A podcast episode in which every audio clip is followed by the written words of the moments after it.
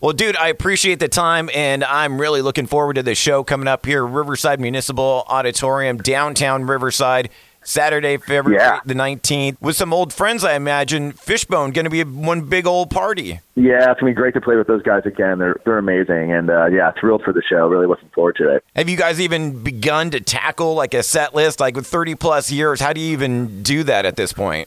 Yeah, it's a lot of songs to narrow down, but there's certain ones that are just kind of staples in the set. So you always keep those in shape, and then you try to work in maybe a couple here and there that are a little bit outside of the usual set list. And yeah, it's a lot of songs we have, probably like 150 or something. So we just kind of, you know, go through a few, feel which ones are sounding best. Our our drummer lives in Las Vegas, so we don't really jam that much until we have a show, and then we all get together a couple days before the show, and we'll really drill out the set. And I imagine a, a longer set because you guys are headlining where it seems like a lot more opening sets recently. Yeah, yeah. You know, I'm not sure what the set times, but it's probably going to be a little over an hour. So yeah, you uh, it gives you a little more chance to dig into some other weirder songs and make it a bit of a rounder set list. And uh, like we said earlier, old friends with Fishbone. How, how long have you known those guys since the beginning? I imagine. Uh, gosh, we played with them over the years. You know, starting in the mid '90s, we we did a big tour with them about three or four years ago through the U.S. with uh, Reverend Horton Heat, Fishbone, us. It, it was a lot of fun. So yeah, and, and I was just a huge fan of theirs during the 80s and late 90s before I was even playing music. I was a big fan of theirs. So to get to share the stage with them is a complete honor. You know, it's weird to play over them or after them. It just doesn't even feel right. right. You feel like at least seniority, right? It should go to the uh, the oldest. man. Yeah, yeah. It's you know things like that happen, but it just that doesn't feel right at all.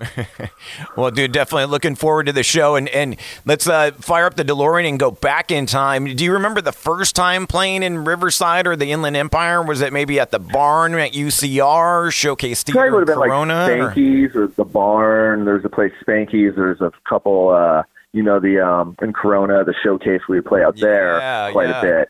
But uh yeah, the barn. I remember the early barn shows, mid '90s era. You know, Bob Becker and Fearless Records would do a lot of showcases, and uh, we would be involved in those. So we would play some really cool showcases. A couple times with Blink before they were Blink 182. A couple times with uh, you know Unwritten Law, a lot of the, the bigger up and coming bands from that era, and uh, all the bands from those comps, all the old Fearless comps would be a part of it.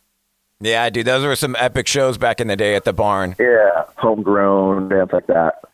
And and like you said, touched on too, Showcase Theater, another great place in the Inland Empire to play at. Yes, yeah. The showcase was always a great place, and just seemed to always be a very lively, packed show. You know, people loved coming out there, and very fun place to play. Very just in your face, old school punk rock type of venue. Yeah, rest in peace to both of those venues. Sadly, not no longer Yeah. around. You know, speaking of shows and uh, old friends, I imagine it was like a big old punk rock high school reunion at the uh, Punk in the Park in Orange County back in November a few months ago. Right. Yeah, those festivals are a lot of fun when you get to, you know, yeah, play with all your friends, get to see everybody, get a bunch of people at the same venue, at the same show. Those are really awesome shows to, to play. We're looking forward to more of those down the line. Any uh, any highlights from Punk in the Park? Any any uh, good hangs or, or any bands that caught your eye or anything that stands out to you? Any memories from that one? Yeah, it was cool seeing Ignite. You know, it was the first time I got to see them with their new singer, and they they did a really great set.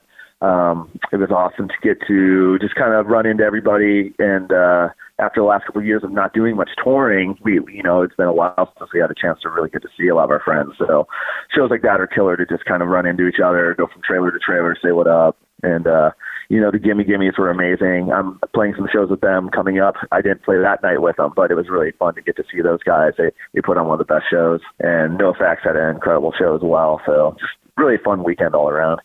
Yeah, your boss, right? Fat Mike, the the the boss. It, it's so funny, like to stop and think about that guy just because of his onstage persona as him, like running a record label. But he, he, he Yeah, does, he- totally. He, does. Uh, he, he does get professional. There is a professional side to Fat Mike, I imagine.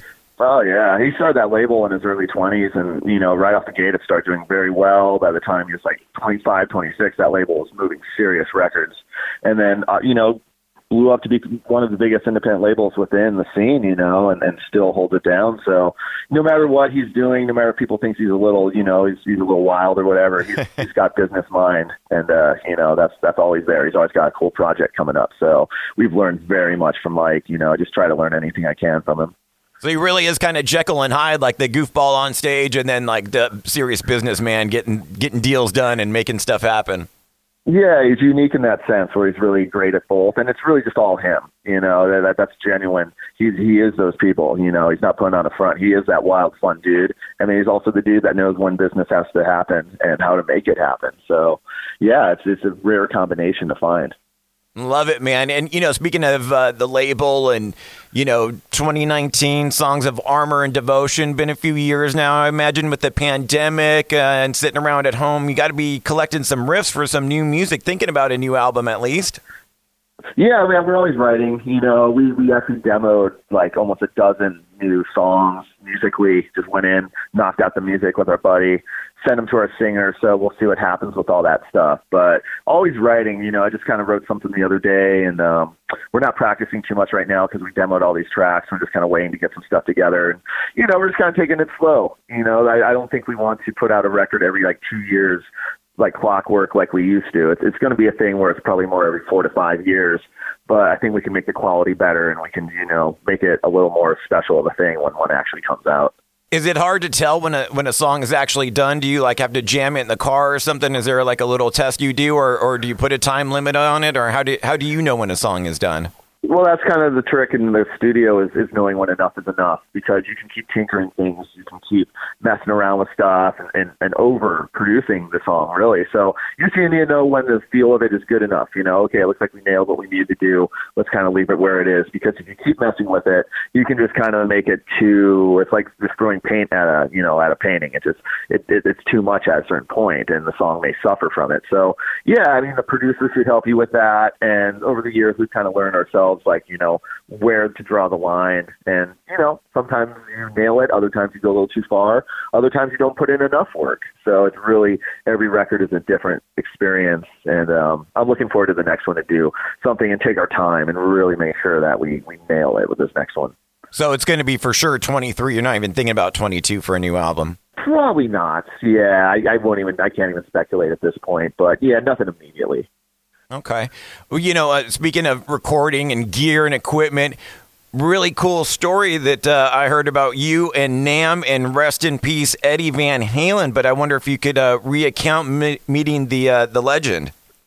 Well, we actually didn't get to personally meet Eddie, but he was watching a live stream of a Fender guitar demo that we did at NAMM. This was um, almost 10 years ago, I'd say. Maybe it was 10 years ago. And we were playing through this live stream video, and he saw it, and he actually liked what we were doing. So he comped us two half stacks two EVH half stacks, which at the time it just came out. We we wanted them. You know, we were looking to get these half stacks, and our guys at Fender were like going to get us a pretty good deal. And then Eddie happened to watch the video and, and, and said, Hey, give these guys a green light. I'd like them both to have two of my half. So it was crazy just to have him know that he watched a set of ours and actually dug it enough to be like, Hey, help these guys out. Like that's really cool. I, I always had hoped I could meet him and just really tell him thank you so much for everything. But that personal sort of connection is just unbelievable. And, you know, never got to meet him personally to, to, to hear it and say it to him, but uh, it is what it is. I'm just so thrilled that he got a chance to watch my, my music.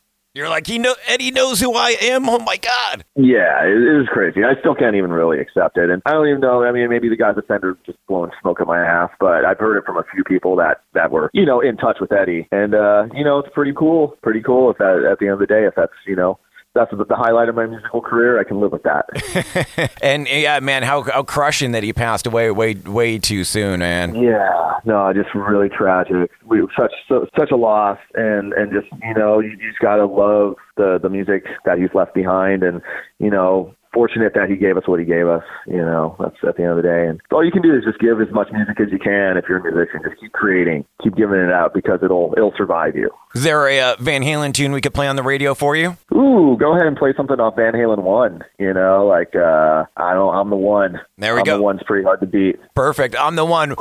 Beautiful. We'll rock that one. And Jake, I appreciate all the time. Last thing I got for you, one other band we got to get into because we're an old school, okay, cool, old school yeah, radio man. Well, station. thank you very much for the time. Last thing I got for you is uh, we are an old school radio station. We do it every night, 10 p.m. Mandatory Metallica.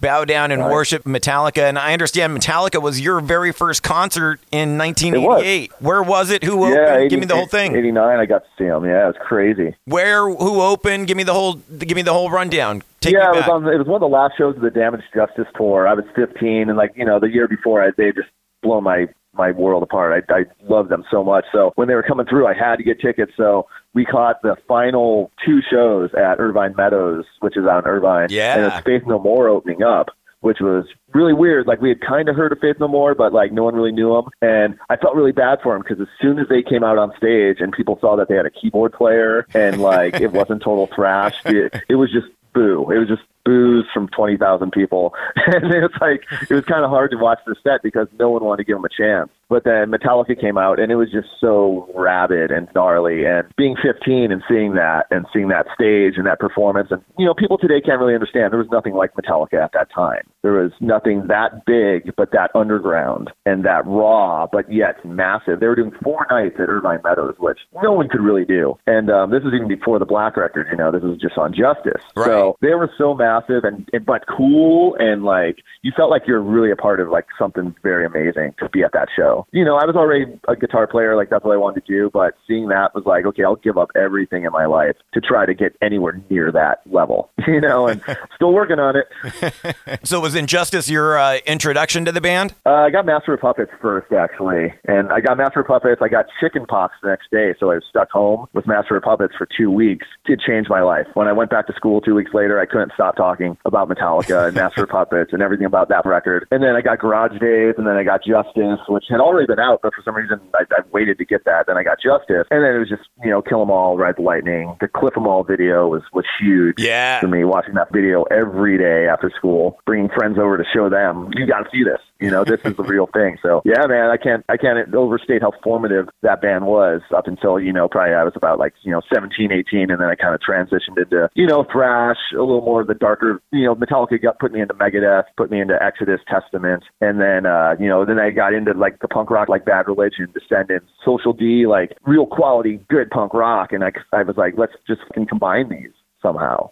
You know, see if we can combine Bad Religion and old school Slayer, Metallica kind of vibe or something, and Iron Maiden in there a little too. And yeah, just a weird hybrid. That's what Strung Out's always tried to do. Yeah, I was glad, glad you mentioned the Maiden too, because I've always heard that in your music. I always felt that Maiden vibe, Yeah. who uh, who had those punk rock roots as well, man. Oh, for sure. You know, they really were in the late seventies. They were, and, and that's you look at like that level Maiden. You look at early Metallica. They were very punk as well. So it was kind of like that punk metal hybrid was existing through those days.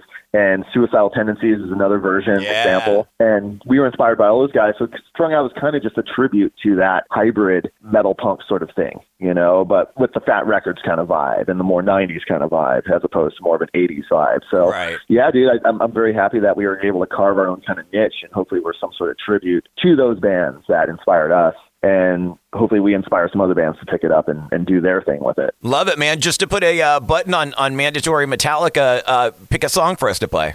Oh man, that's a tough one. Go with uh, I don't want to do anything like too cliche. Let's go with Trapped Under Ice. Oh, going on a deeper cut off of Ride the Lightning. Yeah, it's got to be something a little bit different, you know. I love it, man. We'll rock it for you. Appreciate it all the time, and uh, look forward to the show and seeing you out there at our RMA. Yeah, Mike, absolutely. Yeah, come say hi for sure. It's gonna be a good one. Can't wait. Thank you so much, sir. Have a great weekend. All right, buddy. You too. I'll talk to you soon. Later.